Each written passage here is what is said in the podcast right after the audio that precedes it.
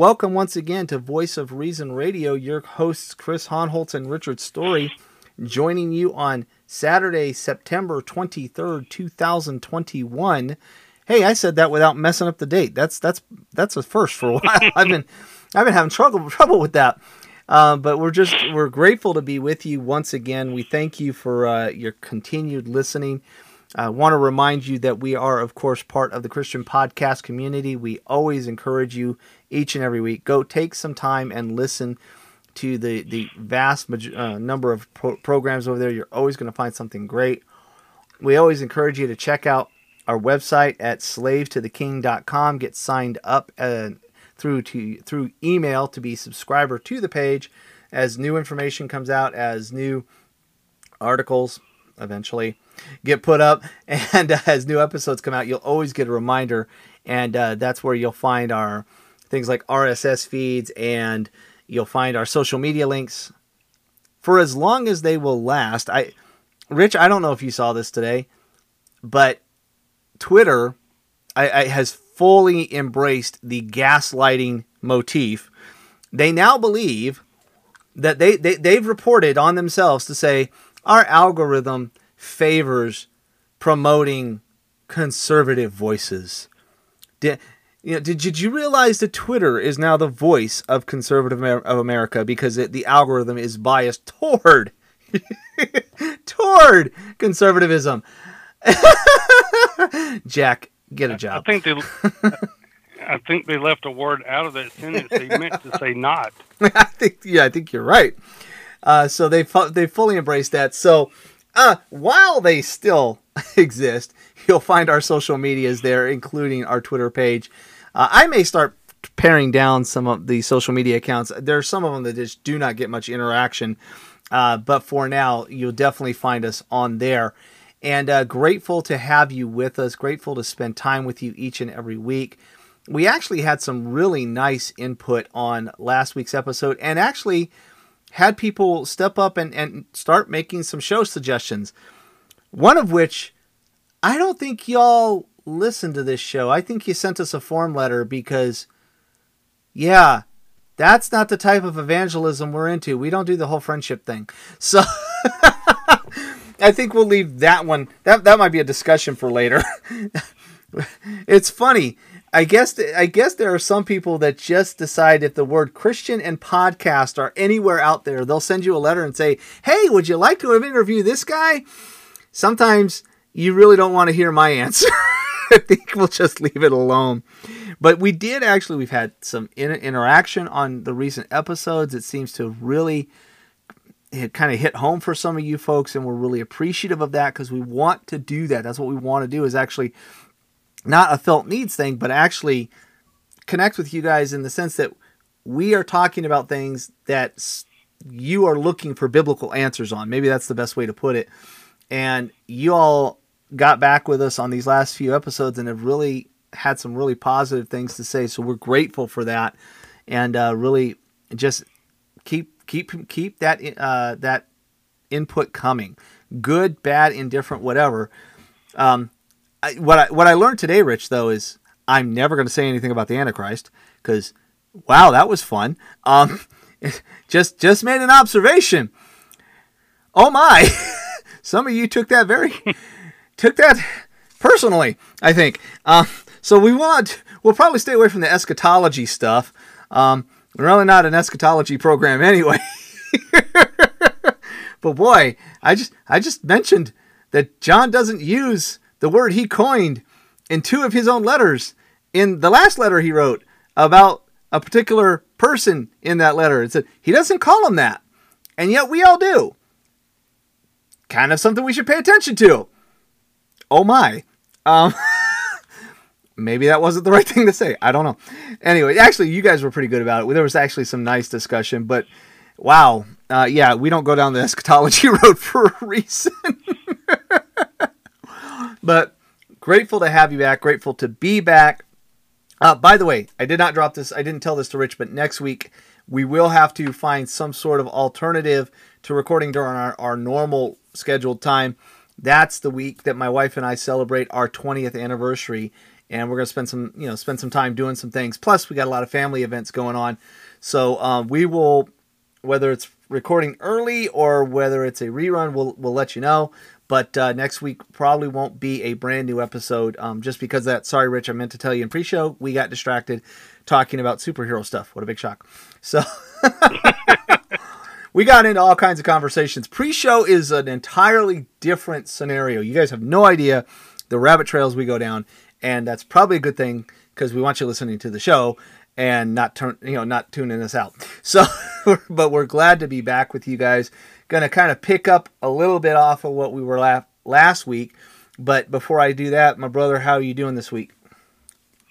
Well, Chris, first, happy anniversary to Thank you. you. and Christine. Um, bless her heart. I, I know she's needs all the prayer that she can get from all of us for putting up with you for double digit years. You know I had to say it. Oh, you, brother, I'm better than she Go got the ahead. patience. Of, she got the patience of Job.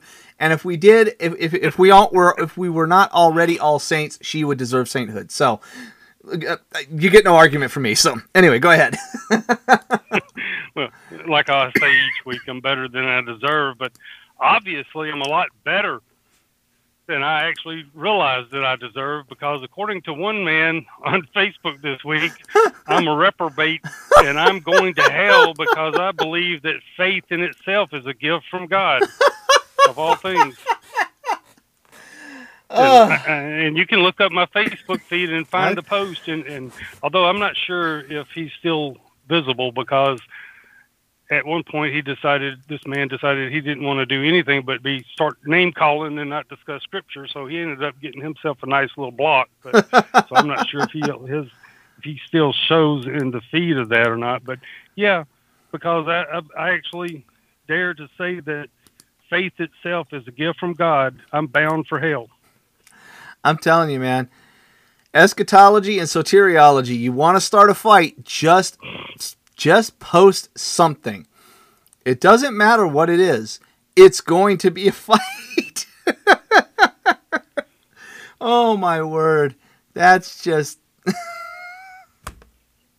hmm. And that that was the low point highlight of Facebook and online this week. I had several rather weird exchanges, but that one just stuck into my mind. I, I'm I'm I am definitely and of all times I could have actually correctly used the judge not lest you be judged, but I didn't reply that way. But oh, I've never been accused I've never been told before that I'm going to hell because I believe that faith is a gift from God. I mean, that's a new one. That one kind of left me stunned. I, I I will tell you right now, there are some rabid, and it's there are rabid on both sides. Okay, there are rabid hyper Calvinists that. How dare you even suggest that we should do anything resembling evan- evangelism? God will save who He's going to save. Um, and those people are just as Had one of nut- them too. yeah, those people are just as nutty as anybody else. But there are some absolutely rabid, and I mean rabid, anti-Calvinists. If you if you say anything, and, and Rich, I don't know how you drew these guys out, but there was the other guy that said you were talking about ad, uh, ad hominem attacks, and this guy bursts onto the scene like the Kool Aid Man, going, "Are you a Calvinist?" And you're like, "What?" Oh yeah, You're like, "What?" Well, Calvinists like to bring out the fact that people use ad hominem arguments, and it's like, I, I had to jump into that one. I'll be honest with you. I have much less patience with internet arguments anymore. So mm, I, I am just as prone to tell you to take a hike or don't go jump in a lake. and that was more or less what I told him. Uh, it's like, dude, take a walk. yeah, it's like, if you're to come busting in on something that had zip-diddy dude to do with, with soteriology, and insert yourself about, about how much you hate Calvinism, I think you probably found the wrong conversation and you need to move along. I don't know what you did this week. You were Well, attracting them like flies, man. well, I, I, I made a. It was basically a public service announcement. I was announcing that I will not engage with those who have to resort to argumentum ad hominem, basically Mm-hmm. resort to name calling and attacking you and your personality instead of attacking what you said and and the facts involved in the discussion. I just made a generalized PSA and put that out there, and that guy popped back and and said that. Another one, I, I rather found it amusing. Said, "So what? like, who cares what what you're gonna do?" I actually, I think I liked his comment because I found it amusing. But Yeah, that, there's I- all kinds of weird little critters online. yeah. I, I, it's funny because you know we've been we've been a little bit more open on Facebook, allowing people to come in. Starting to realize maybe that's not such a good idea because some of you are really weird. There's some really, really weird ones out there, and we may have to be just a little bit more selective about let, letting them come onto Facebook. So not about Twitter. You come on, I can mute you, I can block you, but Facebook, you have to ask for my permission. I may not grant that anymore. Well, for full disclosure, you and I use both platforms. You're more active on Twitter. I'm more active on Facebook. yeah. And if you're listening to this, never accept a friend request on Facebook based on the fact that I'm friends with them. Yes. I use Facebook for a lot of different things. So never, ever accept someone someone's friend request just because I happen to be friends with them. Because more likely than not, it's going to be someone Mhm. that I accepted a friend request for the explicit purpose of either proclaiming the gospel to them, having a discussion with them, or perhaps we have some hobby interest in common. It does Yeah. not necessarily mean that just because I'm friends with them means that they're going to be a solid brother or sister. But if you want some engagement from very worldly people, you, you, you- feel free to go ahead and accept that friend that friend request because at this point I don't even know who I am and am not actual friends with on Facebook. There's I think I've got close to four thousand friends on Facebook, and I may know two dozen of them right off the top of my mind. So just exercise extreme caution. Yeah. No, I, I there's I've learned, and that's why some of you are still sitting in the the friend request fee, the queue. And every once in a while, I'll get bored. I'll get. I wouldn't won't say bored. I'll get okay. I guess it's time to go through the list, and I start looking through those. And there are certain things that I will just if I see it, I don't care how many friends we have in common. I'm not accepting. So something like I don't know King James onlyist, which becomes very uh, very noticeable when everything is KJV, and you know there's and then there's this kind of f- flavor of everything else is her- heresy. It's like if it's that, no. Um, if everything is end times theology, no. I'm, not, I'm not going there. Uh, if if I see like any kind of rabid anti-Calvinism, not not happening. Um, and this one this one might annoy some folks. Uh, but if I see your entire page is kind of like the AHA anti-abortion, like that level of involvement, it's nothing personal against you, but I do not engage with a lot of folks who are at who are that intense level because I've, i there are some folks that take it to an extreme, like stand outside of churches and protest churches that aren't doing what they do. But also at the same time, I, I'm of the mind that everybody is going to find where they need to be and how they can deal with that issue, much in the same way that I don't expect everybody to be on a street corner preaching the gospel on a box, but everybody should be doing something to evangelize. Even if you're the single mom at home raising your kids, teaching them the gospel, you're evangelizing your unsaved children. That's evangelism. I don't believe every uh, Christian should be involved at that level. I think everybody needs to have some way they're engaging that issue. But if it's like that, then I typically won't accept that, that friend request either. And I got no beef with that person, really don't. I just I've I've had some experiences that say I'm going to let you do that on your page, and I'm going to focus on where I where we are.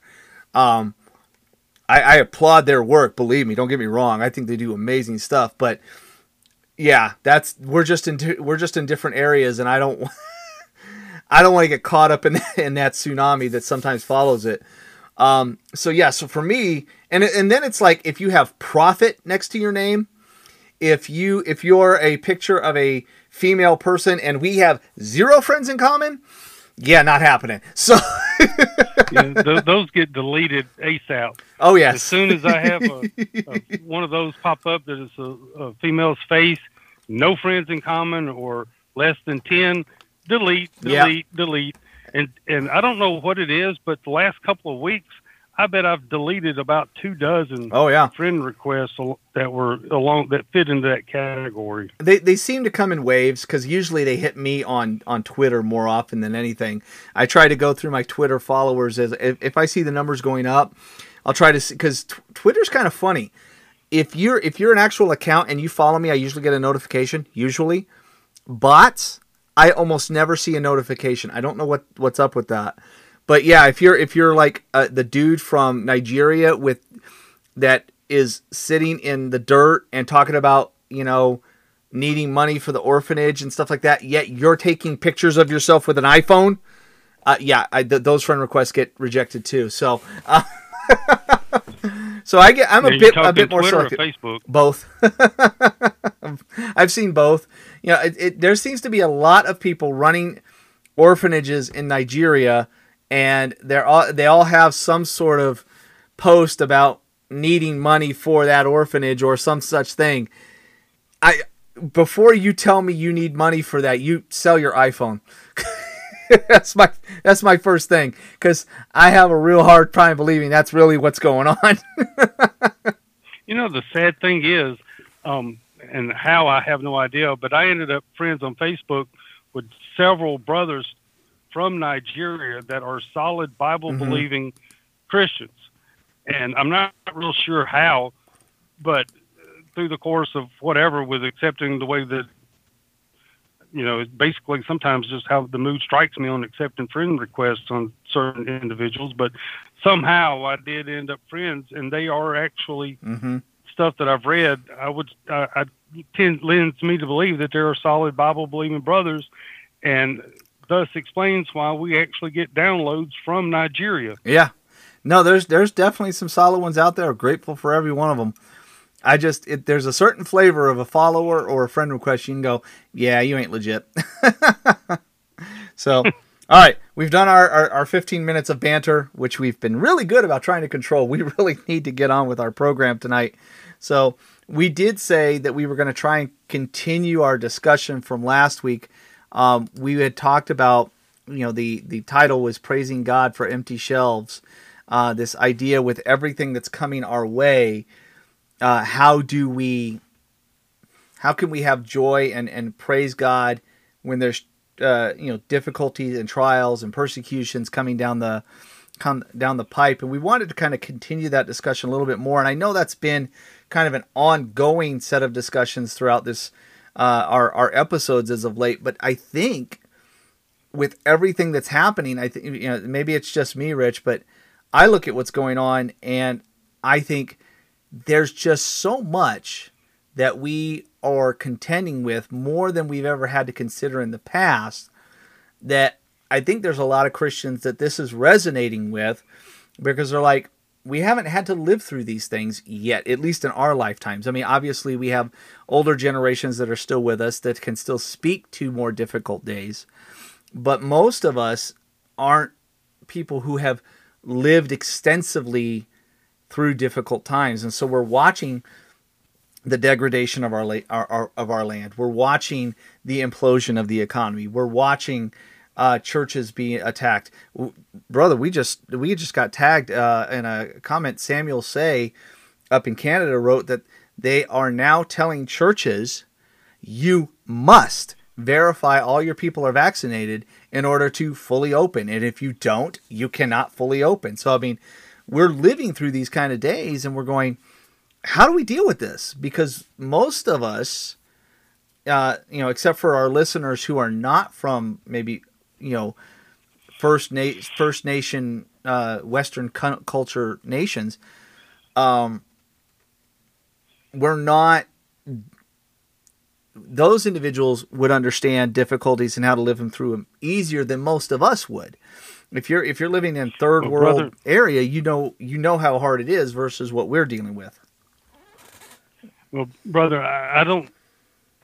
I think one thing we need to remember too. Paul constantly reminded the disciples in all of the epistles to keep your focus on Christ, Mhm. and that's what we hope to encourage and remind the listeners, especially with tonight's program, since it is a basically the second part to last week's program, is to encourage you to keep your eyes focused on Christ, and and hopefully we have a few practical ways that you that you can actually apply that, because I know a lot of times with things in the Bible, you know, we tell people, well, you got to have more faith, or you need to mm-hmm. pray more, or you need to keep your eyes focused on Christ.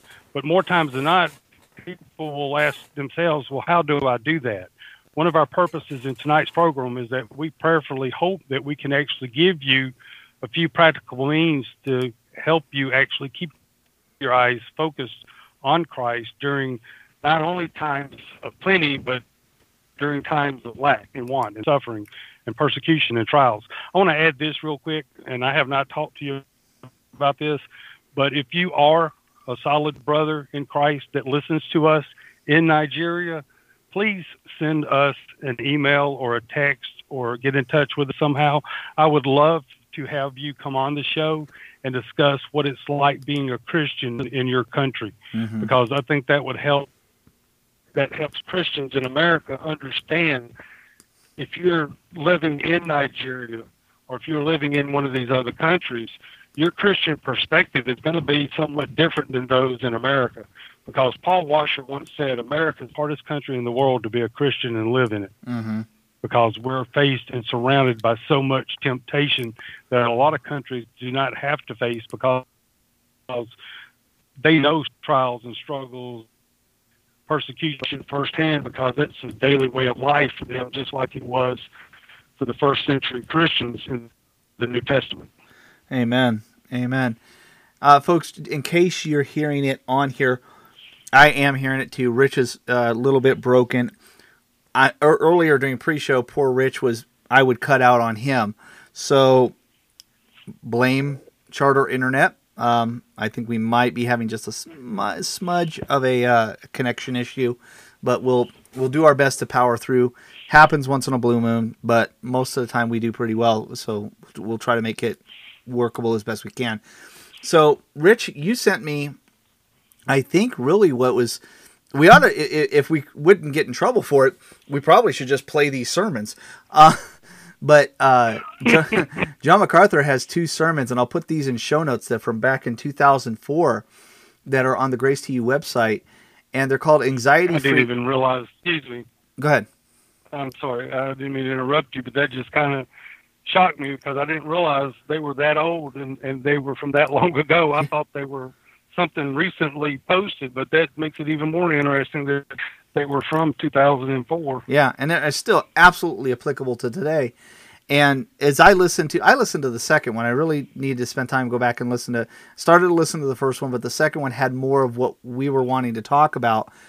And um, but I'm going to put these both in there. But they're parts one and two, uh, coming out of Luke chapter 12, talking about you know how we can live without a lot of anxiety and and how we do exactly what we were talking about that putting some legs on how to do this practically speaking. Um, now i will say that there's a there's a difference in when we say practically like okay you've given me math instructions and the practical application of that is how i go out and build a house right? There's a practical application. There's a physical way we employ math. But when we say practical application on spiritual principles it's about how we orient our heart and our mind in dealing with this. Because i think most of us and this okay i'll speak for myself. I'm not going to speak for all of y'all. But when I deal with a, a stress situation or a difficult uh, period of time, the first thing I think of in terms of how do I deal with this, and, and Rich, I'll let you to speak to it on your end, but my first thought is to go, how do I make the situation stop? That's my sense of practical application because I want to put an end to whatever is that's causing me that stress, that anxiety, that difficulty, that pain, that discomfort. Because I my practical application is to make it stop. But that's not always what God calls us to. And I think MacArthur's sermon puts legs on how we apply spiritual principles in these periods of time. And we do it practically, but it's not necessarily making the problem stop. Does that make sense? Well, absolutely, brother. And I confess more times than not, that is my first reaction as well, especially if it's a situation involving a family member. Um, as most of you, as most of you know, or many of you know that are our regular listeners, I'm disabled, and last year my wife developed a condition, and she's basically disabled now as well, and it's made things more difficult. Needless to say, for both of us, because she has spent the past 15 years basically taking care of me. Now we're learning how to take care of each other and it, it has brought new challenges that we never really foresaw or even thought about. But you know, that's especially when it involves my wife. Mm-hmm. My first reaction is want to I want to fix it. I want to do something. I want to help her. I want to do something about it. Um, I've uh, because of circumstances and some things I've gone through in my life. If it affects me directly, my first response is still get me out of this. But I have learned over the years that that's not necessarily always the best reaction. There are times I actually can stop and, and think and pray and ask the Lord to teach me what I need to learn through this. Help me grow where you're wanting to grow me. Help me to realize the purpose of the pain or help me realize the purpose of what I'm going through. And I, I try to be more kingdom minded and heavenly minded when it comes to trials and sufferings and different obstacles that I face in my life. And I actually was going to share this at the end of the show, but I think this will be a good point to go ahead and share it with the listeners now. This is something I learned years ago from a brother who learned it from a master seminary graduate who in turn learned it from someone else, and I'm sure they learned it from someone else. But I've applied this over the years to my own life, and I can tell you from experience it will help you. It will help you through what you're going through or suffering or what you're facing, but it will also help keep your mind focused on the things above, like the Bible tells us to do. And it's the acronym STOP, STOP. The S stands for seek the Lord. T stands for think of things above. The O stands for be other mindedness, other mindedness. I guess that's how you say that. and P stands for perseverance, meaning that instead of focusing on ourselves and focusing on the situation, we focus on the Lord. We focus on things above.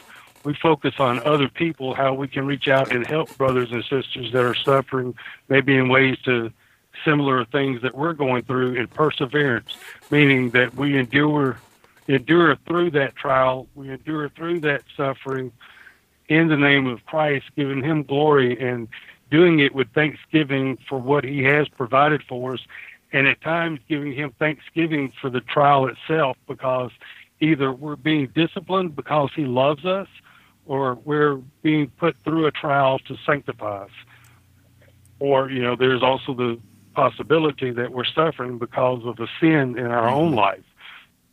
Either way, the answer is the same. We go to the Lord in prayer and ask for clarity and ask for direction and discernment when it comes to facing what we're struggling with instead of trying to escape from it. Turn around, look at it head on, dive into it in prayer, and examine it from the inside out, if that makes sense. No, absolutely. I, I think that's one of the things is that when we are dealing with difficulty, when we're dealing with trials and tribulations, our focus is almost exclusively on that painful issue. And that's understandable. We're going through something very, very difficult. You know, MacArthur in his in the fir- uh, in the first sermon actually says he understands why people are anxious. He understands why they worry and why they have panic attacks. So it's easy to understand why we tend to focus on the issue itself. But as you say, regardless of what the ultimate re- reason is God is allowing that, our first step is to go to Him rather to, than to seek what is the, the issue, look at the issue that we're dealing with.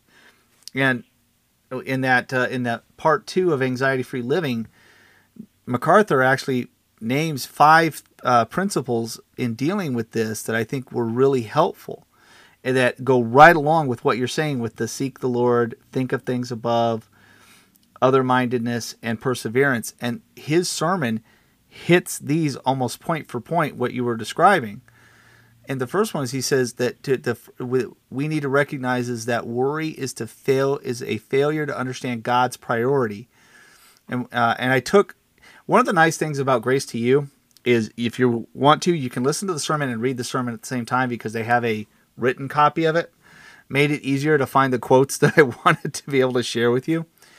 But he says, if you belong to God and you are in his kingdom, he has a plan and purpose for your life. By the way, this is not the God loves you and has a wonderful plan for your life type of purpose. He says, that's the reason you live. As long as God has a plan for your life, he will feed you and clothe you until the plan is complete. He goes on to say, We were made for his glory. We were made to serve his glory, to serve his purpose, to honor him, to bring attention to him, to proclaim the gospel, to live out Christ and the power of the Spirit in the world. So, one of the first things is that when we start to worry and focus on the trial itself, is we forget that God does have a plan and a purpose. And as I said, it's not the God has this wonderful plan for your life, Joel Osteen esque, where everything is going to be roses and it's all every all you have to do is name and proclaim and God will give. That's not what he's talking about. He's talking about that we were created with a plan and a purpose in mind. He redeemed redeemed us. I almost said redempted us. That's bad grammar. Uh, he redeemed us for his specific purposes. So if God has redeemed you, if he has sent his son to die for you, if he has indwelt you with his Holy Spirit, there's a plan and a purpose in your life that he is working out.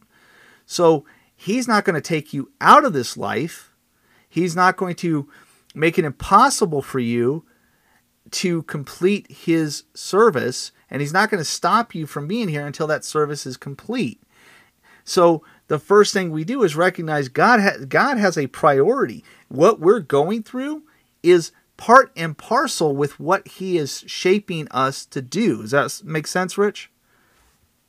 Oh, absolutely, brother. Um, and I, funny thing is, I took notes and Chris, Chris took notes, and we ended up with almost identical notes on the same sermon. So obviously, the same portions of the sermon jumped out at both of us. Uh, um, I'll let you take this first half, and I've got more to say towards the end of it. So just keep going for now, brother, and I'll let you know when sure. I want to hop in. Yeah, absolutely. Um, and then the second one he said is that worry is a failure to understand God's provision. So God provides for us. Everything we have comes from God, and you may have very, very little. You may have a great much or great uh, uh, a great amount of plenty. You may be somewhere in the middle but everything we have comes from him. And it might be that he's provided it in in what was just flat out given. It might have come because he's equipped you to work in a certain field and that was through those talents that he's and abilities that he's given you the work and, and the job that has provided. But in the end, he's making provision for you.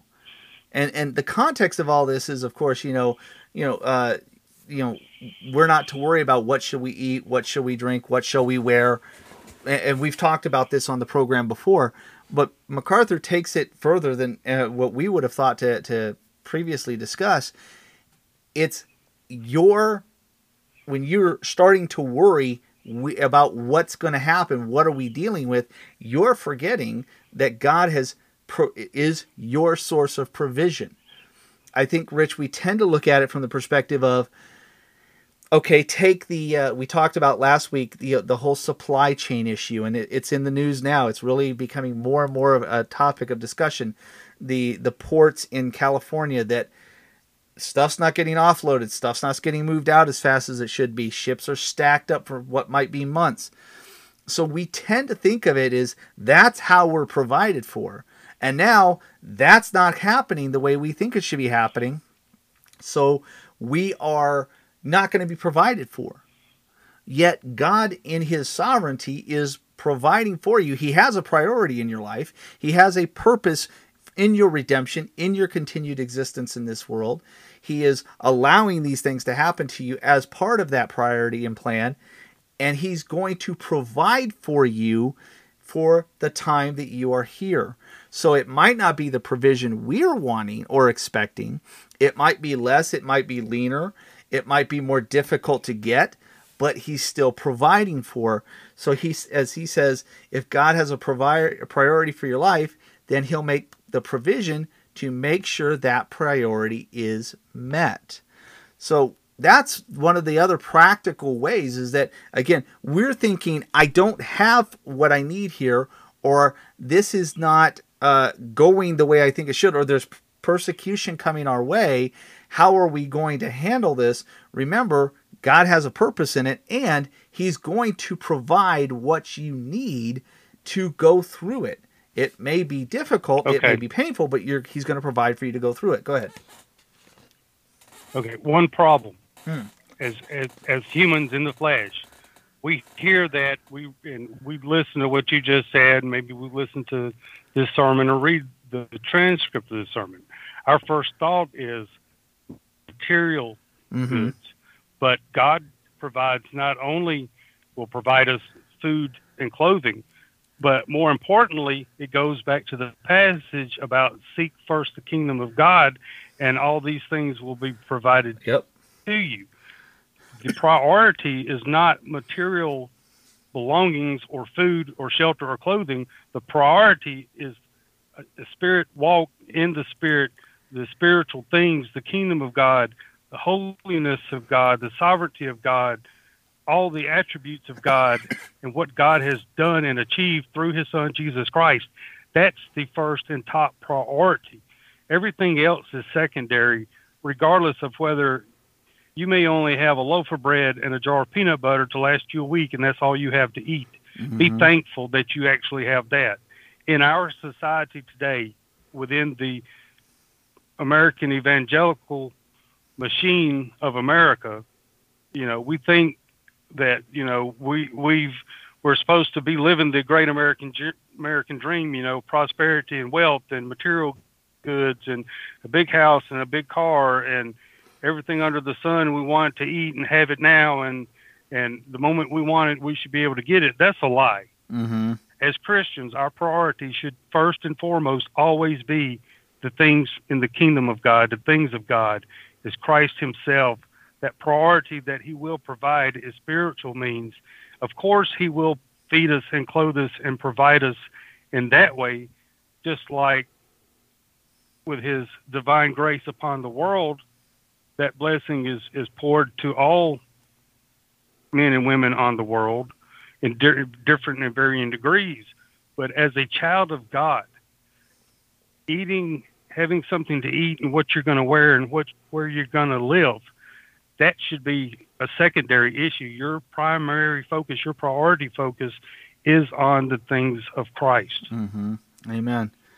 And I think that's you know in what MacArthur is pointing out here is is is exactly that.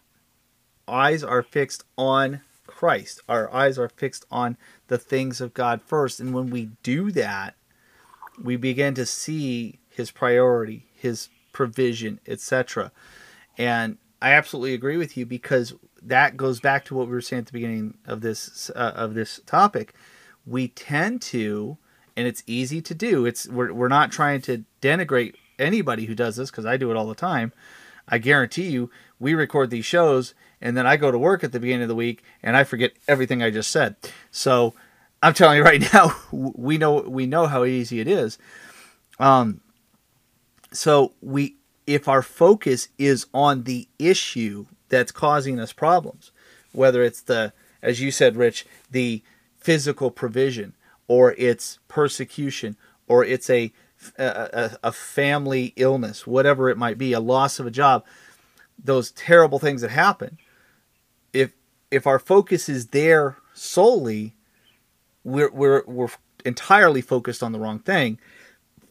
But if we seek thing seek first the things of God, and we seek Him and His provision and His righteousness and all of these things, then we begin to recognize that the issue is something God is working out for a particular purpose and He is providing for us through it.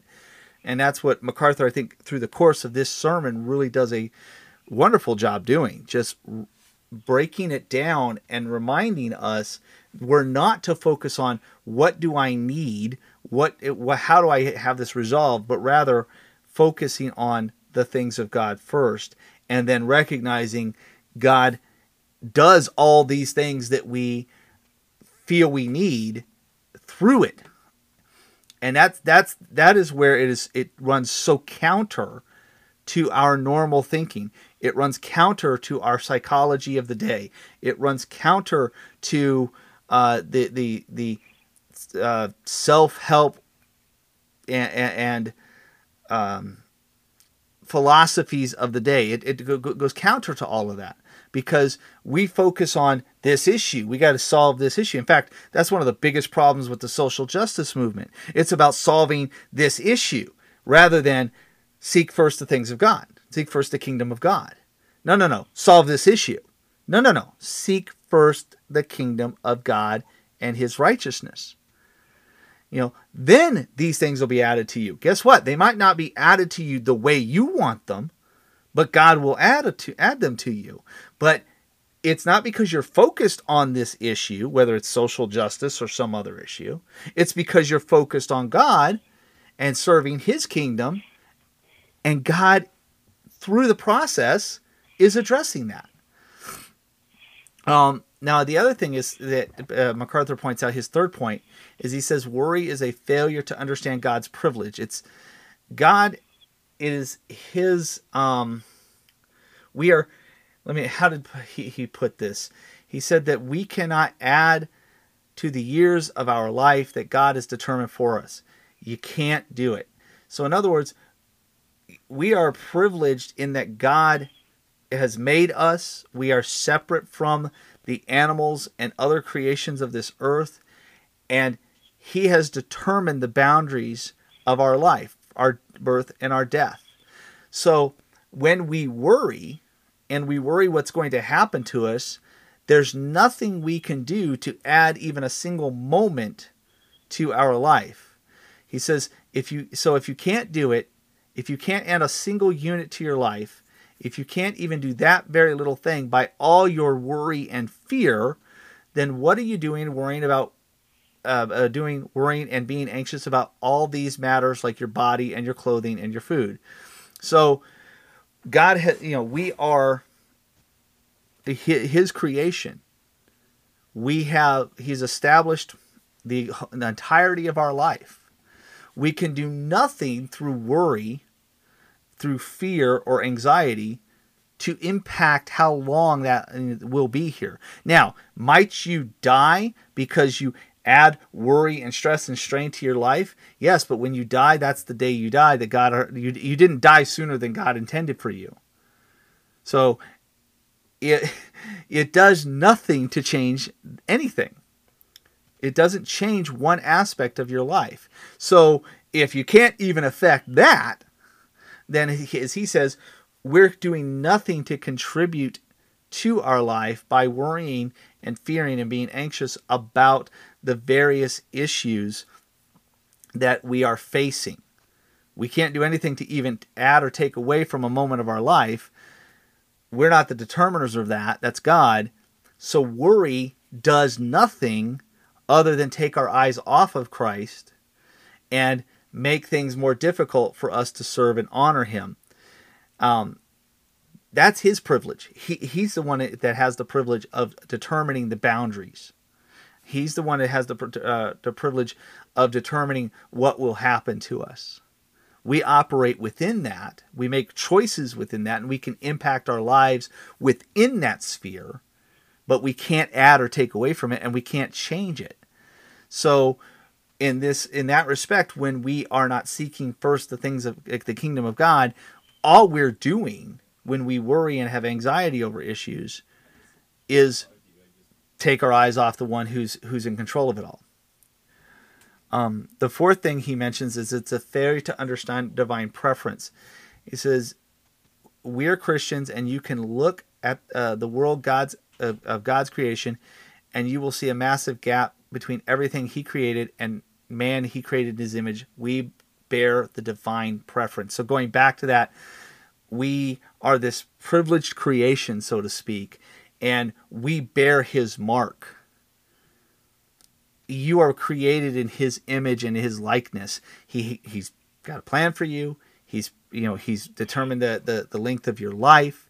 He's going to provide for you because you are marked by him as his creation. And when we are in Christ, we are uniquely his because we are in Christ. We are his family. So Rich, when we stop and look at the difficulties and the and the and the the strain and the anxiety overwhelm us, we forget that we are we bear the very image of God upon us. We are created in his likeness. And if we're created in that, then all those other t- uh, points that you know MacArthur is getting at, God is not going to forget them. He's not going to oh my goodness, I forgot. You know, you're not you're not a dog. I didn't really think about you know, but I, I guess I should have paid more attention. He's not doing that. He has a very specific point in doing these things, knowing that we bear His image and likeness, and I think that's that's easy to forget. Would you agree?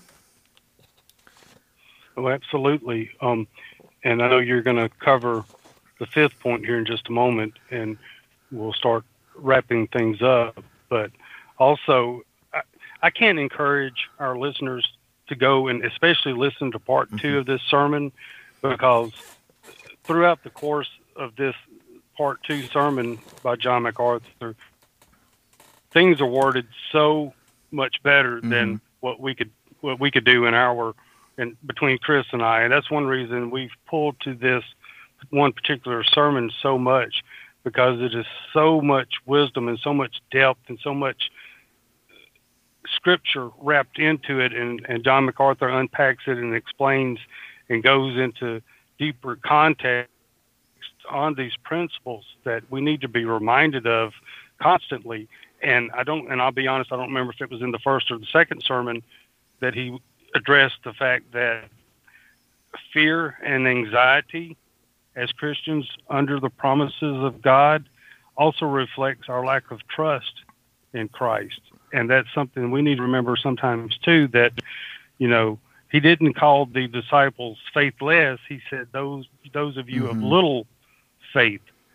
So we we need to remember that. And sadly, this is a truth among most. Well, I'm not saying I won't say most, but it's the truth among many professing Christians is they truly don't know the Christ that they proclaim to be saved through because they don't read their Bible, mm-hmm. they don't study their Bible, and they don't pray. And you cannot trust a Savior that you really don't know. Mm-hmm. And that's another key point from this is that how can you put your trust in Christ? How can you put your trust in the author of life when you don't even know who that Savior actually is because you don't read, study, or pray? How can you have faith that will sustain you through the crashing waves and storms, just like the apostles when they were in the boat in the storm that night and they saw Jesus coming across the water and Peter got out of the boat and Jesus told him to come to him and he started towards Jesus and he began to sink because he took his eyes off of Christ and began looking back at the storm. That is a perfect reflection of this entire conversation.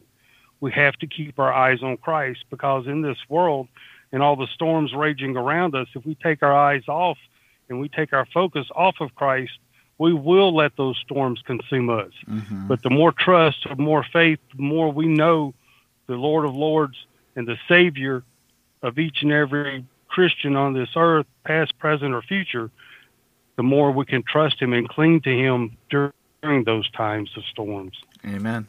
Amen. And I, I think that's a really important point. I was having a discussion with somebody I know on just that issue is that it's we have to be in prayer on these issues. We have to be in the word on these issues. it I, I think for me when I encounter difficulty, when I encounter a trial, what's what is my prayer? Lord, take this from me. And it's not a bad prayer. It's not bad to say, Lord, take this from me. But that might not be his intent. That might not be his plan and his purpose. If I'm not constant, not only in prayer, but constant in the word and recognizing what it is God is calling us to, like when we did the episode on First Peter, talking about even in the midst of trial, tribulation, and persecution, what what was Peter calling the these various churches to? Living in obedience, living in righteousness. He wasn't, you know, we recognize that when he's talking to him about this, persecution has happened and is happening. Is he saying, you know, you need to pray that God would take this away? No, he's saying you need to live in such a way that as this is going on, the world sees you in obedience to the very God they're persecuting you for worshiping. It's not that you don't pray for the thing to go away, but you may have to recognize that the difficulty is what God is charging you, and, and bringing you into so that you are being conformed to his image and being submissive to him and tra- being trained in righteousness even in the worst of times. And you can only know that if you're in the Word. As you were saying, Rich, you can't know how to live according to the will of God if you don't know the very Word of God. And then you're, you, that impacts your prayer life. You begin to start praying things like, Lord, in this trial, change me. Lord, make me be submissive. Make me to be obedient. Make me more like Christ. Lord, this is the hard part. Thank you for this trial. That has got to be the most difficult prayer we could possibly pray, uh, uh, Rich. But if we are seeking first the kingdom of God and his righteousness, then we recognize the difficulty, we recognize the pain, we recognize the lack of provision, you know, lack of provision that we may be accustomed to. We recognize all of that, but we are consumed with submitting to God. And then, as MacArthur says in this sermon, he is providing all those things anyway. And now what we're concerned with is not the what the the lack of or the thing that I need or the the difficulty, but rather I'm serving Christ, and then we find that we are covered in all those things. Um, in his fifth principle, and that was kind of the one of the last ones he wrapped up with, is he said that worry is a failure to understand God's paternity. Uh, he says in this sermon, God has a priority for us. He will make provision to see that priority fulfilled. He is the one who has the privilege to determine how long we live. He prefers us because He is our Father. It all works together. He is our Father. That is that we as the church are the only ones who can uniquely say he is our Father. You know, and he knows. You know, uh, it was verse thirty where it. You know, in this passage that he's he's exegeting from, he says, "Your Father know knows you need that you need these things." So he's not without knowledge. He's not without the recognition. He's not failing to observe. He knows what you need. And MacArthur goes on to say he acts as a father acts, and as a and a father is a provider and a protector. And your father knows what you need. All that you need is available to you from God. So if we are seeking first the kingdom of God, if our fixation and our eyes are focused on Him, recognizing He is our Father, he is our provider, our protector. He we recognize he has access to everything. He has all knowledge about what we need, and therefore there's nothing he will deny us that he desires to give us. So we become we if we recognize it and look at it in that way, recognizing this is our loving father and we are serving him and there's nothing that he cannot give us if it is his will to do, then we don't have to worry about what we have or don't have, what we're enduring or not being able to, uh, to uh, accomplish, because he will provide all that we need because he is our father. So that's that's a really important uh, point that if we want to be free from these fears, we don't as uh, as MacArthur says, don't focus on those things. Don't focus on food. Don't focus on the body. Don't focus on drink. Don't focus on health. Don't focus on those things. Focus on this, the kingdom of God, and you and you seek His kingdom. And believe me, these things will be added to you. Rich, that's a very different perspective of the name it and claim it folks. The name it and claim it folks say God must give to you what you desire, yet as MacArthur is saying, you know, biblically has a very biblical perspective. No, you don't worry about what your desires are. You don't worry about you what you don't have. Rather, you seek God, and God will provide that which you need. Does that make sense? Absolutely, and sadly, even above, even among maybe even biblical professing Christians, but I'm, I'm speaking of American evangelicalism as a whole you know, they, they look at passages like take up your cross and follow me or take up your cross and follow Christ. Sadly, more times than not, the response is, well, okay, as long as it's maybe the size of a toothpick and I'm not inconvenienced any. Sadly, that applies to more of American evangelicalism than it does than it not. You know what I'm saying? Yeah. I think a lot of times that you know the majority of professing American evangelicals fall more under the prosperity gospel than they do the biblical gospel. Yes. But that's just kind of a short analogy I made. But one other thing closing out that Arthur pointed out in this sermon, we have to remember there's this there's two types of people in this world, saved and unsaved. And as Christians, we should be reflecting Christ not the world when it comes to fear and anxiety because um, I'm going to quote a little bit from this particular sermon, and I may paraphrase this a little bit, but towards the close, John MacArthur said, The unbelieving world has no promises from God, no commitments from God, no pledges from God, no guarantees from God for anything. So, according to verse 30, eating and drinking, clothing, all these things the nation of the world strongly pursue. That describes life among the unregenerate. It's a battle for bread. It's a battle for survival. It's a dog eat dog world. They, the world lives to acquire material things. They're all about survival. Why? They're dead to God. They're dead to spiritual life. So being spiritually dead, all there is is the physical world. As Christians, we're not put on this earth just to survive we're put on this earth and saved in Christ, through Christ, by Christ, for Christ, to glorify Christ, not to just wander through this world surviving from one day to the next. That was me. That was not in this sermon. but John MacArthur went on to say, not being children of God. Well, I, I made that distinction because in case I tanked it, I didn't want John MacArthur to get the blame for something I said incorrectly. But um, he went on to say, not being children of God, having a father not being children of God, having a father, the devil, who provides no good thing ever. They are therefore left to themselves only to sort of reap what little they can from the common grace of God. Being ignorant of God, ignorant of God's provision, and being unable to lay any claim on God's promise or God's power, they live to survive.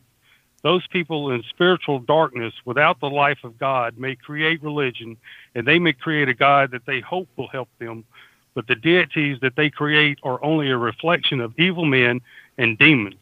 That's why the gods of the world are wicked, devious, selfish, violent, untrustworthy, indifferent, capricious, evil, and merciless.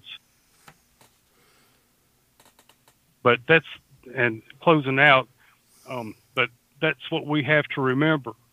that in the last portion of that, John MacArthur was describing survival in the world versus thriving in Christ. Mm-hmm. Thriving in Christ means being able to look to Christ during these times, cling to Christ, pray to Christ, and study and be in communion with Christ in prayer, Bible reading, and Bible study, and honoring Christ through our actions, our attitude, and our words while we're going through those trials.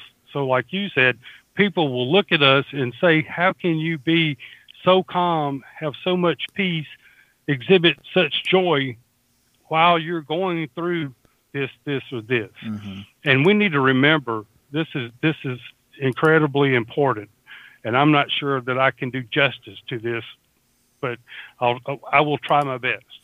There's a huge difference between happiness and joy. And if you ask most people, they cannot tell you the difference between happiness and joy. But the biggest way that I could, I know to, to describe it, happiness is an emotion, just like anything else. Joy is a state of mind.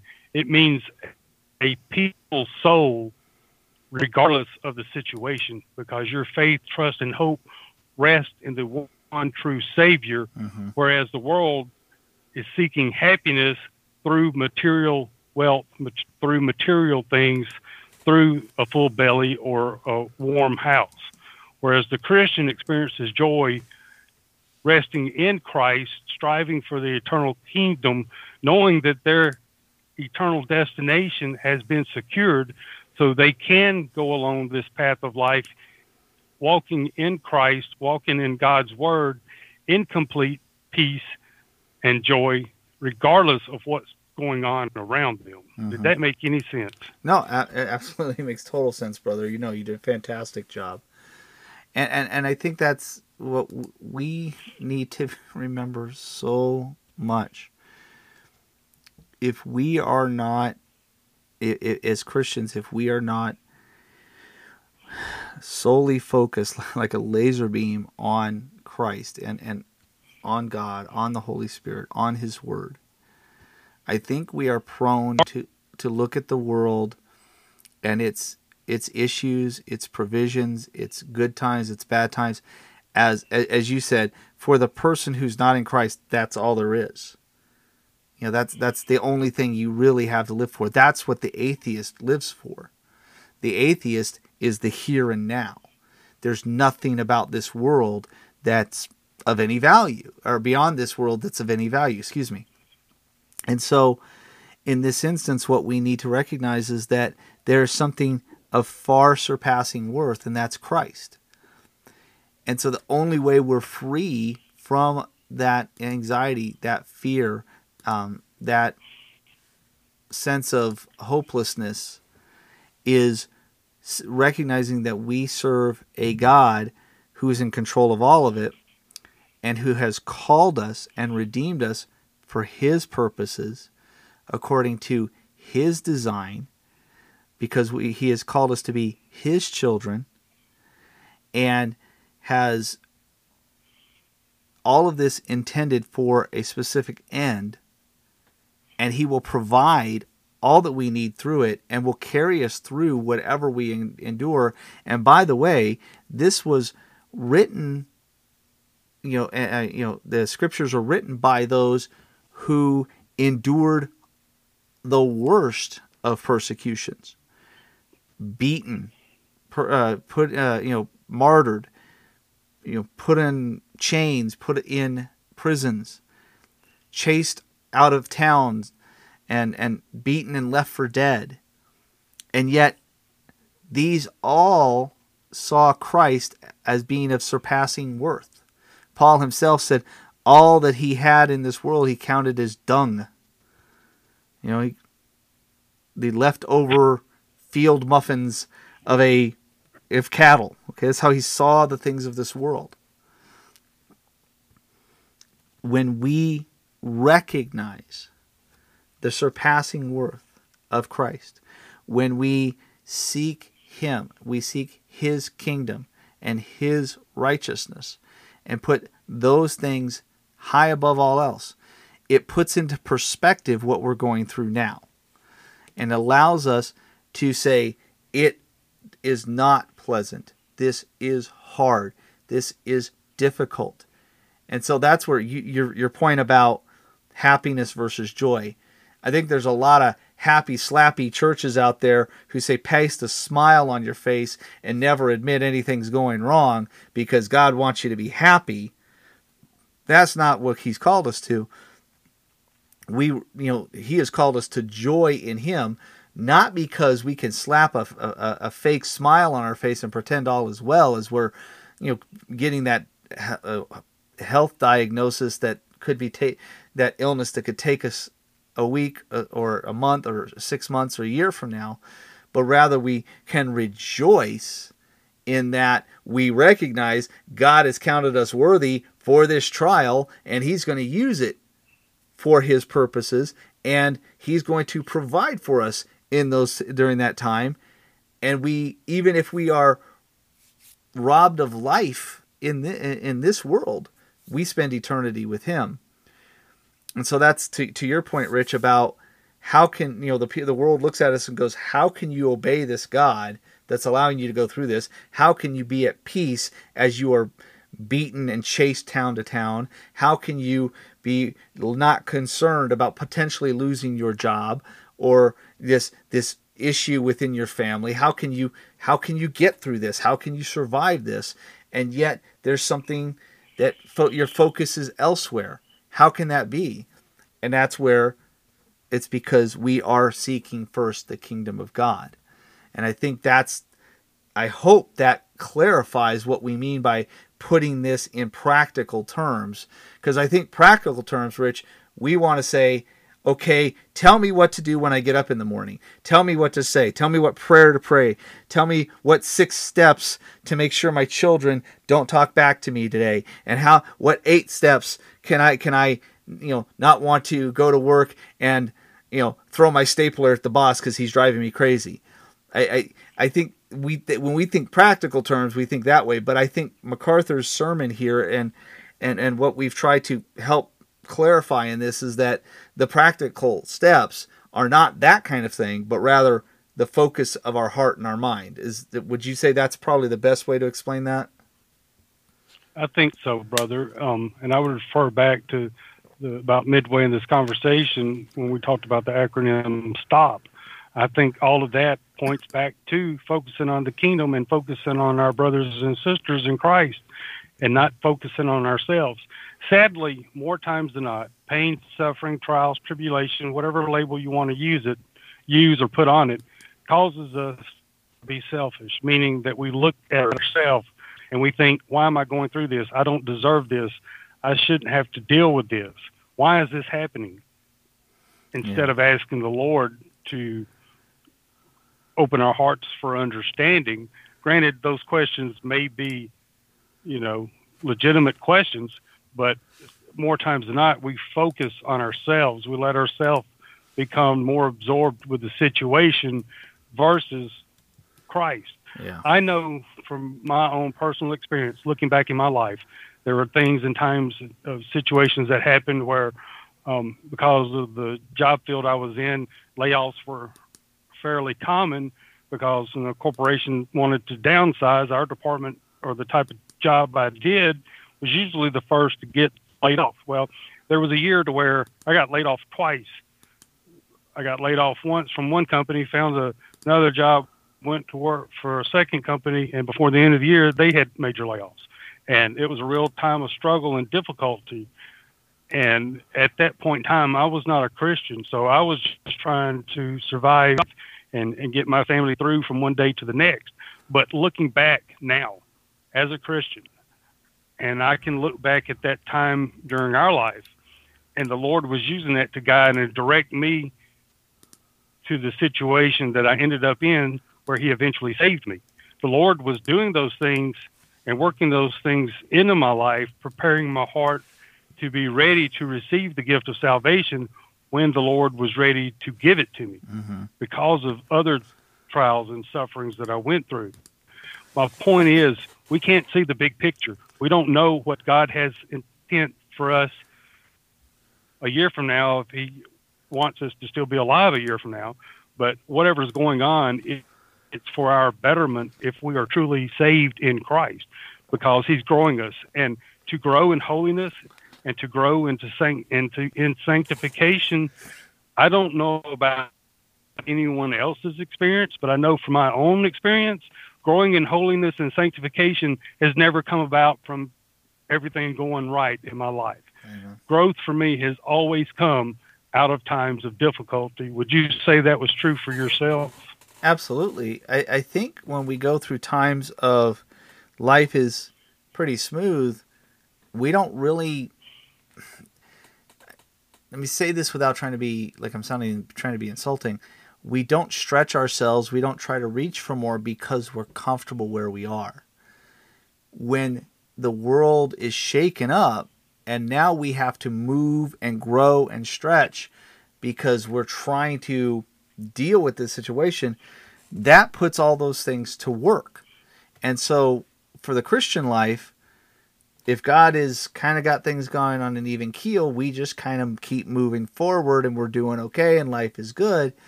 When He pulls that rug out from under us, it forces us to our knees. It forces us into the Word. It forces us to reach out. So yeah, I agree. Well, I want I want to close with a couple of thoughts and maybe challenge our listeners to think a little bit you and I both have seen countless pastors, both solid and not solid, talk about wanting to see a revival in the United States, wanting to see people come back to the Word of God. Well, guess what? We may be on the verge of witnessing a revival because of what God is allowing to take place in America today. Because in a country like America, as immoral as it has become, so wrapped in sexual immorality and so many other things. In order for a true revival to take place, there's going to have to be a true upheaval prior to that true revival. People today seem to think that they can schedule a revival at their local church for, you know, the second week of November, and that you know they're going to invite and get some people to come, and some people are maybe make a profession of faith. No, true revival, in my experience, and based on writings by you know, oh, dead guys. True revival comes about after true times of turmoil and tribulation. So those that have actually prayed for a true revival in America, you may be blessed to see an actual revival take place sometime in the near future. But as we close out, I want to leave this particular show with one final thought for our listeners and a reminder. Just focus on this and remember hope is our guide, faith is our compass, joy is our path and eternal glory is our destination. Please try and remember, regardless of whatever else is going on, focus on the destination instead of trying to be distracted by what's going on in the woods or the storm as we go along the path. And whatever you do this week, make it a point to proclaim the way of salvation at least once a day. Amen. Amen. Well, folks, hopefully, hopefully, this has given you maybe just a little bit more legs to what we talked about last week. We, we certainly hope it does. Uh, listening to MacArthur's sermon for myself, um, you know, there was part of me that was like, okay, how do I talk about this and putting legs on this? And as I listened to what MacArthur said for myself, it was the, it was almost kind of like eye opening. That's the part I'm missing. How do I put legs on this? Well, it's not get up and do XYZ steps. It was not reading so many passages of the Bible uh, per day or praying for so many hours or whatever it is. Um, it was the Godward orientation of my life. Am I doing that? And I can tell you there are issues in my life right now where I, I, I struggle greatly. Um, and it is that constant thing that God is calling me back to. Am I willing to submit my life to Him no matter what the the issues are, whether it's going the way I want it or not, or it's not going the way I want it? So, hopefully, this fills that out. And I really, really recommend go listen to both of these sermons. We will put them in the show notes. I think it will help you with that Godward orientation. That's what we really, really need to be doing right now, especially as the world seems to be coming unraveled at the seams. I mean, we are watching a world day by day, even when it's absolutely clear. This is this is all foolishness. This is you guys are I mean we just had a man who dresses as a woman be prom, quote promoted to the first four female four-star admiral and it's a I guess an honorary title of sorts. But we're trying to say it's the first female in this particular position in the US government. It's not. It's a dude in a dress. And we look at this and we go, how can this be happening? The world is falling apart at the seams.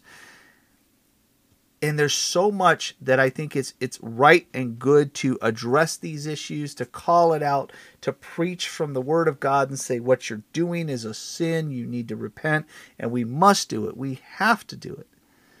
But it has to come from a Godward orientation. And it must be that whatever else goes on, no matter how much the world tears itself apart and how much we're caught up in its wake, that we are seeking first the kingdom of God.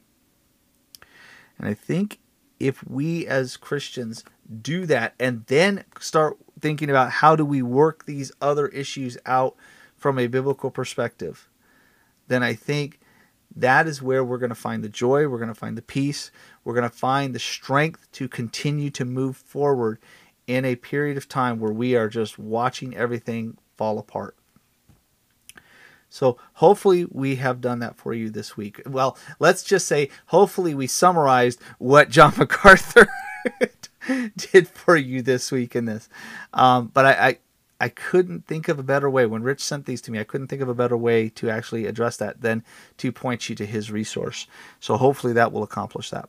So thank you for being with us. Uh, we will figure out something for this upcoming week. Um, to to Rich's point, yes, my wife is a saint for having put up with me for 20 years, and I cannot be more blessed to have someone who has supported me through all of this and who has been so kind and so loving and so supportive uh, in many things. So if you could do anything this week, say a prayer for my wife, Christine. Um, say a prayer that God would continue to grow her, to uh, bless her, and just show immense kindness to her for having given her this husband that she that she lives with. Um, I I do not I cannot begin to describe how much I am blessed in that. So if you would say a prayer for her this week, that would be an amazing gift. Um, so grateful. So thank you for your time. Thank you for being with us. Uh, as Rich said, whatever you do uh, this week, make sure to share the gospel with somebody. Get gospel tracts, please. Um, hey, uh, there's a lot of debate about Halloween, but if you got gospel tracts and you got kids in your neighborhood, get candy, get gospel tracts, put them in a bag, and, and guess what? You get to have people coming to your door to get the gospel. Hey, something to think about, right? So uh, that's coming up. Get the gospel into somebody's hands, and whatever you do this week, do it for the glory of God. God bless you guys. Good night. We'll see you next time.